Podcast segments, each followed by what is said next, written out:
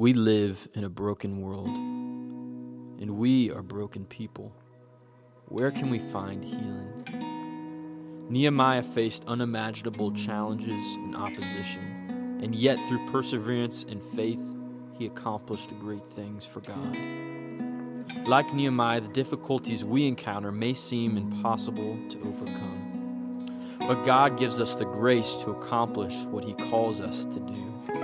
Exercising our faith in God is the beginning of the path to redemption.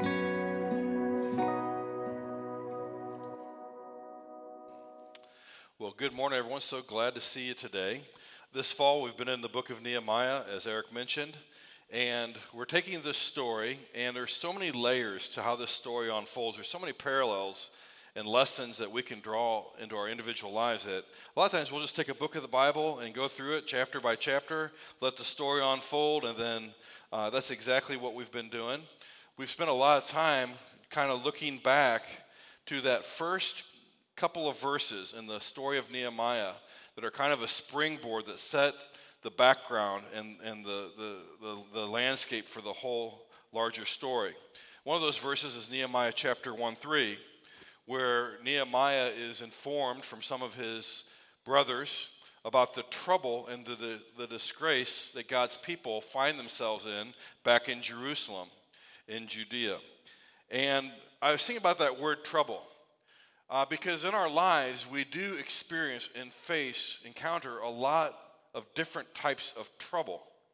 And in the story of Nehemiah, there's two types of trouble that the people of God experience. And verse 3 refers to the first kind of trouble. But as we go through the story, a different kind of trouble begins to emerge. So let's talk about the first kind of trouble for a moment. There's the kind of trouble that we face in our lives when we oppose God, when we oppose His will, His design, His purpose, His commandments. When we rebel against God, there's a kind of trouble that comes to us. So after Joseph's brothers sold him into slavery. They threw him into that pit in the, in the book of Genesis. They sold him into slavery. Trouble followed them their entire lives. And they reasoned later in life that the reason that they were in trouble was because they were being punished for ignoring their brother's cries of distress when they thought they killed him. They thought that he was done for. And, and Joseph cried out for mercy, and they hardened their hearts and didn't respond. And they thought that the trouble throughout their lives was a result of God punishing them for what they did to Joseph. So there's a kind of trouble that comes when we disobey God, when we do evil, when, uh, you know, there's that kind of trouble. In the book of Deuteronomy, the Lord God Himself warned Moses that trouble would come upon His people if they opposed Him, if they rebelled against Him. Uh, Deuteronomy chapter 31, you might want to make a note of that. The Lord comes to Moses and he says, Moses, you're about to die. All right, you're, you're about to rest with your ancestors. And when that happens, the people are going to prostitute themselves to the foreign gods of the land they're entering. They're going to forsake me. They're going to abandon me. They're going to go and follow these other gods. They'll break my covenant that I've made with them.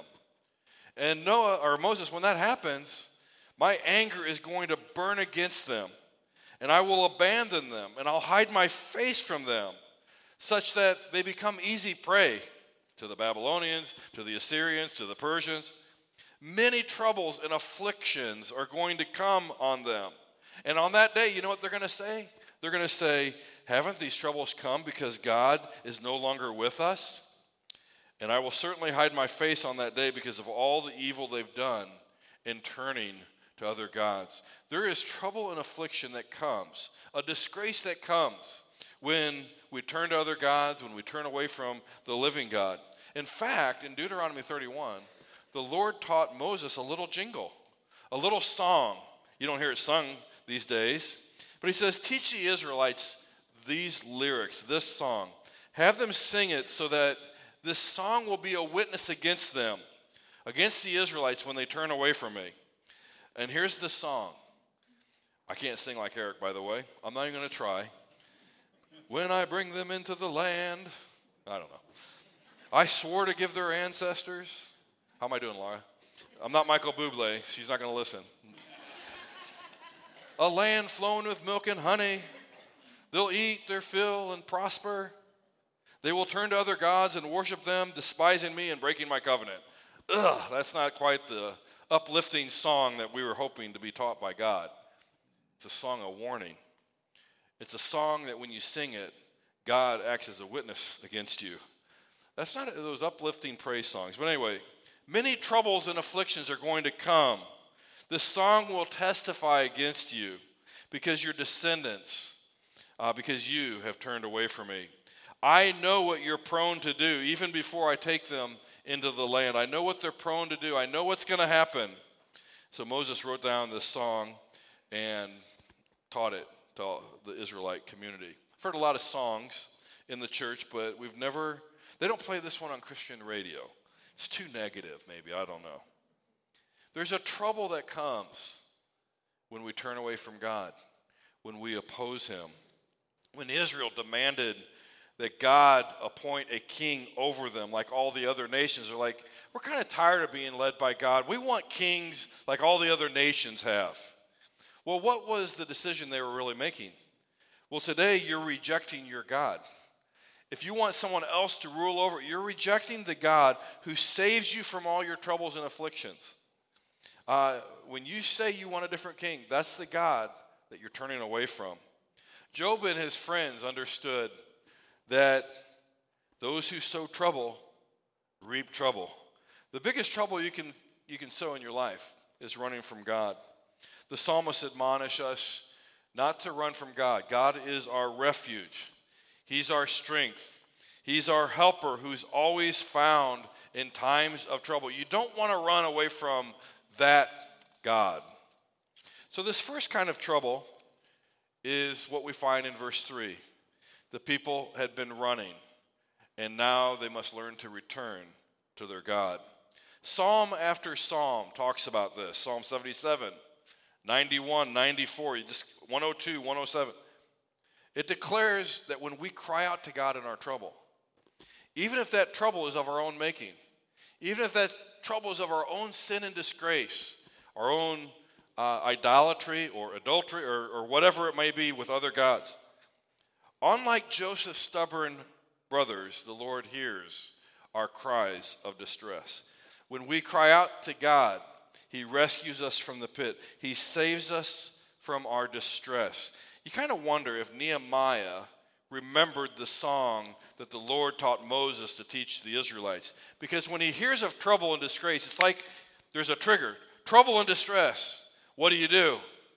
He weeps, he fasts, he mourns, he prays before the God of the heaven. King David, when he was in trouble and distress, he created the mess himself. He sinned. What did he do? He confessed. He went before the Lord and asked Lord to purify and refine and change him.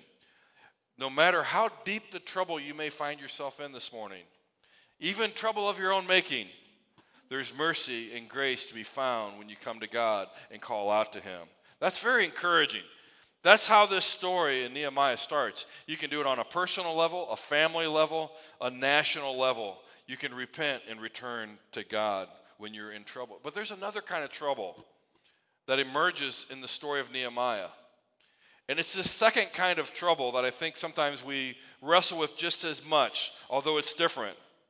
There's a kind of trouble that we do face when we serve God positively, sincerely, faithfully. There's a trouble that emerges. When Moses went to the Israelites, serving God to redeem them and rescue them from slavery, when he showed up, the people said to him, Moses, ever since you've showed up, we've had nothing but trouble with Pharaoh. There's a kind of trouble that comes even when you're serving God. So the people, they found a kind of comfort in being slaves. And as long as they kept the status quo, there was kind of a, a pseudo peace to that. And they preferred that pseudo peace over redemption. They were comfortable. And I, you know, we need to think about these things a little because we can kind of get lulled into a sense of complacency with our sin. And even something that's broke and even trouble and disgrace can become a kind of comfortable status quo. But when God leads us out of the status quo, there can be in the short term this sense of trouble things aren't working by the old rules. Uh, you know, uh, there's something new emerging. It's uncomfortable, it's unknown, it's unfamiliar, it's costly, it's painful. And God's people have sometimes rejected even redemption because it was new and uncomfortable and, and there is painful and hard work to do. And, and as we do this story, we're going to get into what some of that interior work in our lives is that's really hard. The physical work's easy. Stacking bricks, that's easy. Anybody can do that. But the interior work, it can be very painful. And, and the way that it disrupts relationships, the, the kind of trouble that comes maybe in your family or your marriage or your workplace or, or with your government or whoever, you know, like Nehemiah begins to show us how, as they served God, as they rebuilt this wall, trouble emerged. We get a glimpse of it in Nehemiah chapter 2, verse 10. Sanballat the Horonite, Tobiah the Ammonite, these officials, when they heard that someone had come to pursue the prosperity of the Israelites, what it says they were greatly displeased. You know, people might get unhappy if you serve God. People might get unhappy if you have a little bit of a personal revival. People might get unhappy if you start seeking God and seeking first His kingdom and His righteousness. And the first sign of that is displeasure. That look of displeasure, you know what I'm talking about? When you do some act of devotion or, uh, you know, stand for righteousness, maybe even some little, you, you change your priorities, you change your schedule around, you make time for the, that look of displeasure as you begin to genuinely seek God. That first time you go a little bit off the script of the status quo, that look of displeasure is often the first sign of the second kind of trouble.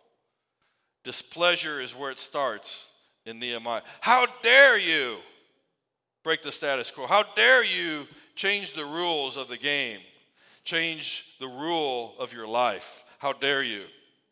As God strengthens the hands of these builders, they're building this wall, they're changing their identity back to repentance and, and seeking God.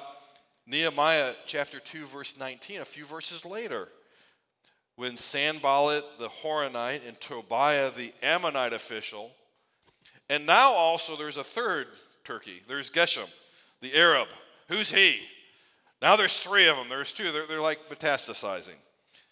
Now they're not just displeased, what's the Bible tell us? They mocked and despised us, Nehemiah writes. And they said, what is it that you're doing? Are you guys rebelling against the king of Persia? Are you rebelling? Is, that, is this a, a coup? What, what's going on here? So now they're growing in number, and it's not just displeasure, now it's mockery, and they're being despised. So think about in your life that first sign of displeasure, that disapproval that people have because you want to live for God. But then the mocking begins. We don't like being the subject of ridicule. I don't like it any more than you do. It's not very pleasant. You turn on the TV, you turn on late night, you read in the paper, whatever, you read a book, you know, you listen to music, you watch a TV show. It's not fun to always represent God and to, and to be the, the butt of jokes and ridicule and, and not just displeasing look, but people's disdain. But that's where it goes.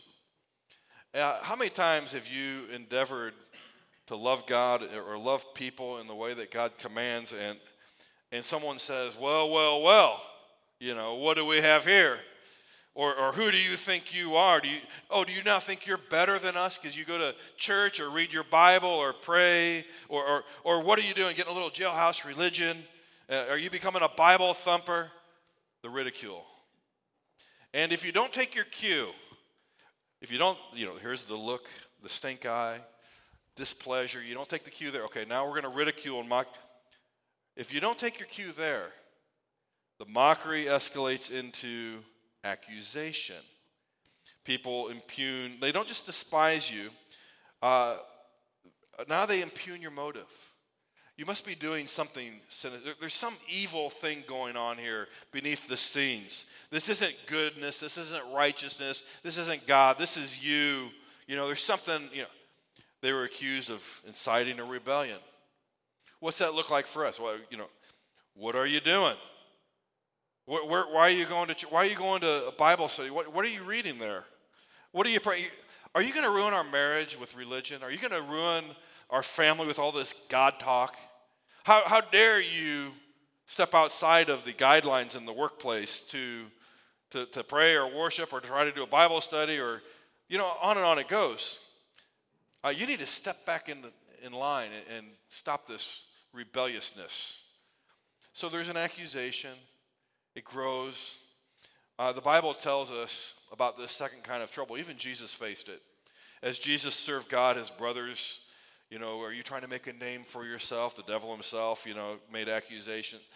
Uh, but as Jesus even contemplated the cross, he's in the Garden of Gethsemane. He's had this prayer. He says, God, you know, I don't want to suffer. Take this cup away from me, but not my will be done, your will be done. And, and he renews his, his commitment to follow through with the hardest thing, the greatest good, but the hardest thing that any person has ever had to do, to die on the cross. And yet, what does the Bible say? Jesus became deeply distressed and troubled. In serving God, he faced even greater distress and trouble. And yet, what did Jesus tell the 12? Earlier, he told them, You know, you're going to have trouble in this world. First kind, the second kind, you're going to have trouble, but take heart because I've overcome the trouble. I've overcome the world. And Jesus says, you know, trouble is almost like a guarantee. But in me, you can find peace. In me, you can find a way through the trouble, whether it's of your making and maybe deserved, and you, you sowed some things and now you're reaping some things and, and it hurts, or you're serving God and people are opposing you. The trouble doesn't necessarily matter in a sense that God can still overcome both kinds. Now, by the time we get to Nehemiah chapter 4, and that's where we're at, we read that Sanballat heard that the wall was moving forward. And the text says that he became furious. Ah, you know, we can read that. But when people become very disturbed, emotionally angry because of what we're doing or what God's doing, that's a completely different ballgame. That's another level. So he continues to do some of the same thing. He mocked the Jews. But in chapter 4, he goes to his colleagues and he goes to the powerful men of Samaria. We should expect that people will invoke whatever power, politically, economically, personally, they have access to. People will evoke their position, their status, their authority, their network. We should expect that anger will turn into some kind of a power play, all right? And we see this in culture. It's not enough that people oppose us and disagree with us and are angry with us. You know, they're going to bring the courts against us. They're going to bring these agencies or these institutions or these networks or these news sources or the you know they're going to use whatever they have to throw it at us and so now they're starting to align power structures against the people of god and it's getting a little scarier when power turns against the people of god and they start saying more stuff more trash talk what are these pathetic jews doing are they going to restore this wall by themselves? Are they going to offer sacrifices? I mean, seriously, are they going to start like killing animals and offering their, their blood again in the name of their God? Are they ever going to finish this thing? Uh, can they bring these burnt stones back to life? Can they bring a wall up out of this mound of rubble? They're just piling it on. Then Tobiah the Ammonite, who the Bible tells us was beside himself. Pause. There's anger, and then there's out of your mind, furiously spitting mad, like irrationally, like when people lose that sense of control, they've always been able to intimidate and bully everybody with the status quo, keep God's people, you know, like cupbearers quiet and in your spot and doing your thing. When we start to go off script and God takes us off script and God starts to do work, it's not just anger, It's this spitting mad irrational, Like, th- there is nothing more incredulous to an evil person, to a perverse mind, than the thought of people returning to their God. And, uh, you know, this guy's beside himself. And when people are beside themselves, they say like stupid, ridiculous things like, if even a fox climbed up here on this wall, he would break down your stone wall. Ooh, you know, uh, that's a tough one right there. I don't know. But they just don't even know what to say. They're so spitting mad.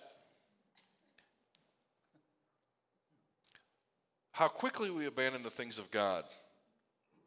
Look at displeasure, ridicule, mockery of our beliefs, our values, uh, our faith. How much more than when it escalates to scorn and insult, when people start to get angry, when they get beside themselves, when they start threatening us with power, lawsuit, whatever it is. Whether you find yourself in the first kind of trouble, Nehemiah chapter 1, the trouble that comes from running from God, whether you find yourself in the trouble that comes in returning to God, Nehemiah chapter 4, what do you do when that trouble is staring you in the face? So, first of all, you get on your knees before the God of heaven and you take your trouble, whatever its theme or source is, you take your trouble and you put it on God's shoulders. That is what Nehemiah does in chapter 1. That is what he does in chapter 4. That is what he does throughout. And it's what our Lord and Savior did as well.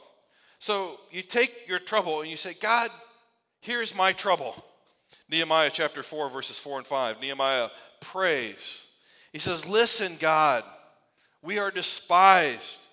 Make their insults return on their own heads. Let them be taken as plunder. Let them be taken into exile.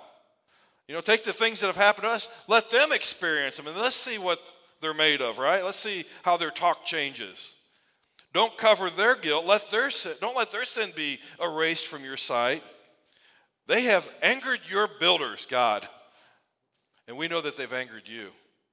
Take your trouble and ask God to deal with it. Take your frustrations, take your anger, take that sense of injustice, that, that outrage that you feel being attacked, serving God, whatever. God, make our problem your problem. That's what Nehemiah does. It's just a lesson. It's right there. Let's take it. Let's Let's practice that. But then, secondly, and this is very important, don't change course because you encounter trouble serving God. Uh, don't change course. If you find the first kind of trouble, repent, change your course, serve God. But when you're serving God and you get encounter, you keep going. Hand me another brick, right? You keep going. You keep serving. You keep going through, and you see the work through. Don't grow weary in doing good, the Bible says. Nehemiah 4 6. I love Nehemiah 4 6. So we rebuilt the wall. It's like, eh, so what? We, we rebuilt the wall until the entire wall was joined together up to half of its height. For the people had the will to keep on keeping on. They had the will to keep on working. I noticed something in Nehemiah that was tremendously encouraging to me. I go back and I look at the earlier stuff and it makes more sense in light of the later parts of the story. But Nehemiah 2:18. In Nehemiah 2:18, Nehemiah says that God strengthened the builder's hands to do the work. Do you remember that? God strengthened the builder's hands. They didn't go to the gym and, and build up their own strength. They sought strength, and God gave them strength to do the work. Now, here in chapter 4, verse 6, it says something even deeper and more profound, in my opinion. It says, The people found the will to do the work. They found the strength, they found the where did they find it?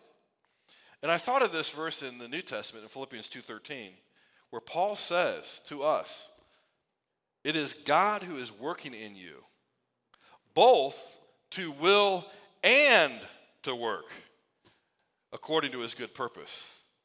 You know, when the ridicule starts and the trouble starts, you lose your strength because you're physically worn out by it, but you also lose your will to do it. And so you're exhausted. It shows on your face. Your shoulders are slumped, you're, you're dragging your feet, you're spent, you're at the end of yourself, you've lost the will, you're demoralized, demonized, discouraged, despised, depressed, beat up. You've been there.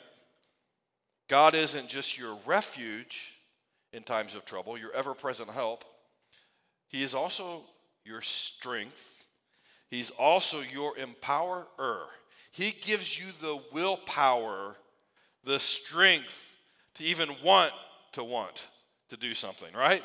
To get out of bed and, and to put another foot, like we're gonna we're gonna build this wall, we're gonna pay the cost another day, we're gonna keep going forward according to the good purpose of God.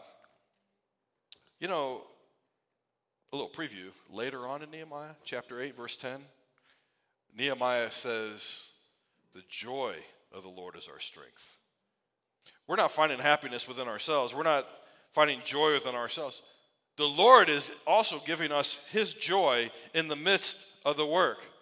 So I started to think, like, there's a lot of reasons to pray in the face of trouble regardless of which kind we're dealing with here. Number one, we pray for God to be our refuge, our strength, our shield, our protector in times of trouble. So, God, save me from the seeds that I've sown, or God, save me from the seeds the evil one is sowing. Uh, God, be my refuge, be my castle, my fortress, and, and surround me and protect me from the evil one. But then, secondly, strengthen my hands to act according to your good purpose. And thirdly, give me the will to act according to your good purpose. And then, on top of all that, give me the joy to will and to act and to seek you as my give me joy on top of that like a double measure of joy you know what joy is it is salt in the wound of God's enemies. Because they thought they could bully and intimidate. And when they see your sad face and your distress, you know, they feel like, hey, they're just hanging on by a thread. I'm going to snuff them out like a smoldering wick. I'm going to snap them like a bruised reed. There's nothing that unnerves the enemies of God like when they see joy on your face. It's like, are you enjoying this persecution? Like, I can't break their spirit when they know they can't break the Spirit of the living God within us, they know that they've been defeated. Uh, when you have joy, that's when they really know your strength as one of God's people. And when you have strength, it's because the gracious hand upon, of God is upon you. And when you have the willpower, it's because God has empowered you to will and to act. And when you know God is for you and they see it on your face, then they know they're on the wrong side of history. The enemies escalate the more they feel out of control and out of power. They become more irrational and beside themselves, right? I love uh, the book of Philippians because right after Paul says, hey, God works in you to will and act according to his good purpose, he says, all right, so do everything without complaining and grumbling and arguing. Be, blame, be blameless and pure. Be children of God who are faultless in a crooked and perverted generation among whom you shine like stars in the world. The enemies of God are pouring on the darkness. And what's God doing in us? He's just making our, shine, our stars shine a little bit brighter. And so Paul says, Rejoice, rejoice. He says that repeatedly, like he's in prison. It seems like everything's against him. He's like, Rejoice, like God's willing. He's, he's making you act. He's giving you the joy. He's giving you protection. He's, we got so much reason to have joy on our face. And the joy of the Lord is our strength. Now, what do you think is going to happen in this story? They got all this going on, joy now. Nehemiah 4 8. When Sanballat and Tobiah, and now the Arabs and the Ammonites and the Ashdodites, you know, we went from two to three, and now we've got five. Maybe Geshem, maybe he took a. a I don't see him in the list. Maybe he said, no, I'm not getting in this. In Judah, it was rumored the strength of the laborers is failing. There's so much rubble, they're not going to be able to sort through it all. They're never going to be able to rebuild the wall. The rumor mill was against these folks. And their enemies were saying, hey, they don't realize it, but we're going to be right amongst them and we're going to kill them and, and stop their work. We're just gonna we're gonna infiltrate their ranks. And when the Jews who lived nearby arrived, they were terrified. They were terrorized. They, they everywhere you turn, they're going to attack us. Like we don't have a chance. You know, this is something that we should realize about terror and terrorists. Terrorists really are quite powerless if you really think about what their overt power is. But they can do acts that give them kind of like a symbolic appearance that they are way more powerful than they really are. And if you buy into terror, if you buy into that fear, why then you're giving them their control and their power back. And so that's exactly, uh, they're using terror and terrorist tactics now against the people of God to try to use fear to get them to defeat themselves. And Nehemiah, you got to love this guy. He's like, hey, let them, let them plot, let them talk. Uh, but when God's enemies cannot bully, intimidate you, they're going to threaten real violence. They're going to threaten terror. And, and what are we to do then? Because sometimes those aren't just idle threats. And, and, and even if a terrorist can, can do something symbolic, that symbolic thing can, can like 9 11, it can still be very, very painful. It may not defeat us and completely destroy us, but we still don't want it to happen, right? When real persecution uh, visits us, what are we to do? Let's review. Well, we continue what we've been doing all along. We don't stop. Give me another stone. Give me another stone. You don't stop. But more than that, I love Nehemiah 4 9. Just right in the midst of all, here's the, Ammonites and Ashdodites and all these. So we pray to our God. I love that. All right, so what? So we pray to our God. And verse 9 says, We also stationed a guard because of them day and night. You know, the Bible says the devil prowls around like a roaring lion. It tells us to be sober minded, to be alert, and to be on guard. We're praying, we're trusting God, but we're also taking measures of defense, common sense measures of defense. And I think that's another piece of advice is don't forget that danger can be real. And don't forget whose battle this is. In Nehemiah 4, we read these words Nehemiah says, I stationed people behind the lowest sections of the wall because those were vulnerable areas. I stationed men there. I stationed them by families. Why? You got these families with children and, and mothers. I, I put people by these families with their swords, their spears, and their bows. And after I made an inspection, I stood up and I said to the nobles, the officials, and the rest of the people, I told them, don't be afraid of them. Remember the great and awe inspiring Lord, and you know, you fight for your countrymen, and you fight for your sons, and you fight for your daughters, and your wives, and your homes. You know, you take your sword, you take your bow, you take your spear, right? You have a gun or whatever, you have a defense. We have a national defense. We have personal defense. We have city defense. There's nothing unscriptural, in my view, about defensive measures. But here's the corrective you leave room for God to do some asymmetrical warfare in the midst of it. You're readied and you're defended, but you let God bring the fight. Nehemiah tells these people something that seems contradictory. He says, You fight, but then he also says, the Lord will fight for you. So it's not just a flesh and blood human equation. We're defending ourselves, but God is part of the calculation. Nehemiah chapter 4, verse 15. When our enemies heard that we knew their scheme, well, we know the devil's scheme, uh, but when they heard we knew their scheme and that God had frustrated it, see, God was part of it. They were praying. That's where pray God can do asymmetrical things. God had frustrated. Every one of us returned to his own work on the wall. And from that day on, half of my men did the work, while the other half held spears, shields, bows, and armor. The officers supported all the people of Judah who were rebuilding the wall. The laborers who carried the loads worked with one hand and with the other held a weapon. Each of the builders had his own sword strapped around his waist while he was building. And the one who sounded the ram's horn, Nehemiah says, was beside me. And I told the nobles, officials, and everybody else, hey, the work is enormous. We're kind of getting spread out. The devil likes to divide and conquer, so we're all spread out. We're all separated from each other along the wall. When you hear the sound of the ram's horn, that is your signal to rally at the point where you hear that horn. But our God will fight for us. We're going to fight, but our God is going to fight for us. So we continue the work with half of men holding spears from daybreak until the stars came out.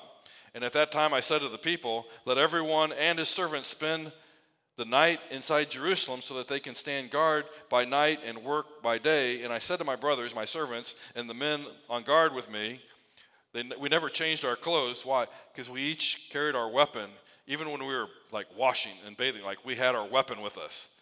You never lay down your arms before the enemy, but you also pray for God to frustrate, to work. All right. So somebody said, What's it mean to keep guard? How do we keep guard as God's people?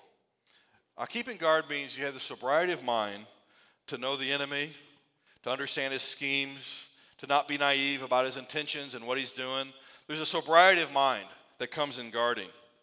But it also means having a heart to pray and to invite God to be part of the defense and part of the offense and, and to be at work. And part of guarding is having an eye that keeps watch day and night. Uh, the enemy never stops. He's like a roaring lion. He's waiting for that opportune moment. It also means having the ear to hear. What is God saying to us? What is God's wisdom? What is God's perspective on this situation? And keeping guard also means having the faith to stand together. We're not going to allow ourselves to get isolated, to get separated, to get divided. We're going to stand together in faith. And, and part of that is we're going to ask God with us to take the battle to the enemy. You may find this interesting. How does the New Testament tell us as a church to be?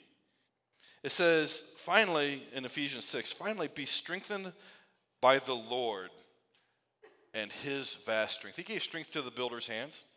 What's it look like for us today? We ask God for strength. You put on the full armor of God so that you can stand against the schemes of the devil. Our struggle is not against flesh and blood, it's against the rulers and authorities and the cosmic powers of darkness, against evil spiritual forces in heaven. Keep in perspective that the battle we most need to win isn't against a person, as threatening as it may be, it's against something that's behind the person. And for this reason, take up the full armor of God so that you may be able to resist in the day of evil, having prepared everything to take your stand. We prepare and we, we take this stand, but we're doing it with God. Stand, therefore, with the, the truth like a belt around your waist. You know, the truth, power can't stand in the face of truth. Truth just obliterates whatever powers are out there. The truth of the gospel, the truth in itself, is so powerful. Uh, we need to just hold out the truth of the situation and let the truth do its work. Wear that like a belt around your waist. You don't jettison your character or the righteousness of Christ. Let righteousness be like armor on your chest. Uh, your feet, let them be sandaled with the readiness of the gospel of peace. You know, we're, we're going to achieve peace here. That's God's outcome. Not escalated conflict, but peace. God's going to break the status quo of conflict to bring peace. Remember what his agenda is. In every situation, you take up the shield of faith with which you can extinguish all the flaming arrows of the evil one. You take on the helmet of salvation and the sword of the Spirit, which is the Word of God. That's the most important sword. You pray at all times in the Spirit with every prayer and request. You stay alert with perseverance, interceding for all the saints. We all watching out for each other. But what you don't do is you don't stop building. Paul says, Pray for me. The message that it may be given to me when I open my mouth to make known the boldness of the mystery of the gospel. I'm an ambassador in chains for this gospel. Pray that I may be bold enough to speak about the gospel as I should. We don't run, we keep building. We keep on keeping on, we keep persevering. Uh, we pray, we invite God in, and God, our trouble is His, and He will deal, and He will frustrate those who oppose Him. Let's pray. Dear Father, we come to you in repentance and we turn away from those things where we opposed you and, and we were in rebellion against you, and we turn away from that and we ask you to meet us in the trouble of our own creation. But Father, we also ask you to meet us in this trouble that we have, that we face in serving you. And we ask that you be our refuge, our protection, our strength. We ask that you give us the will to keep on keeping on, to keep doing the good, to fulfill this purpose that you've created for us to do. Father, we ask that you give us joy, that you allow our spirit to have a victory, not just our hands and our will, but our spirit. You give us joy in the things that bring you glory. Rattle the confidence of our enemies. Turn this thing upside down on their heads. May we bring you glory in the way we live and serve. And give me another brick, Lord. Give me another brick. May we continue on for your glory. We pray this in Jesus' name. Amen.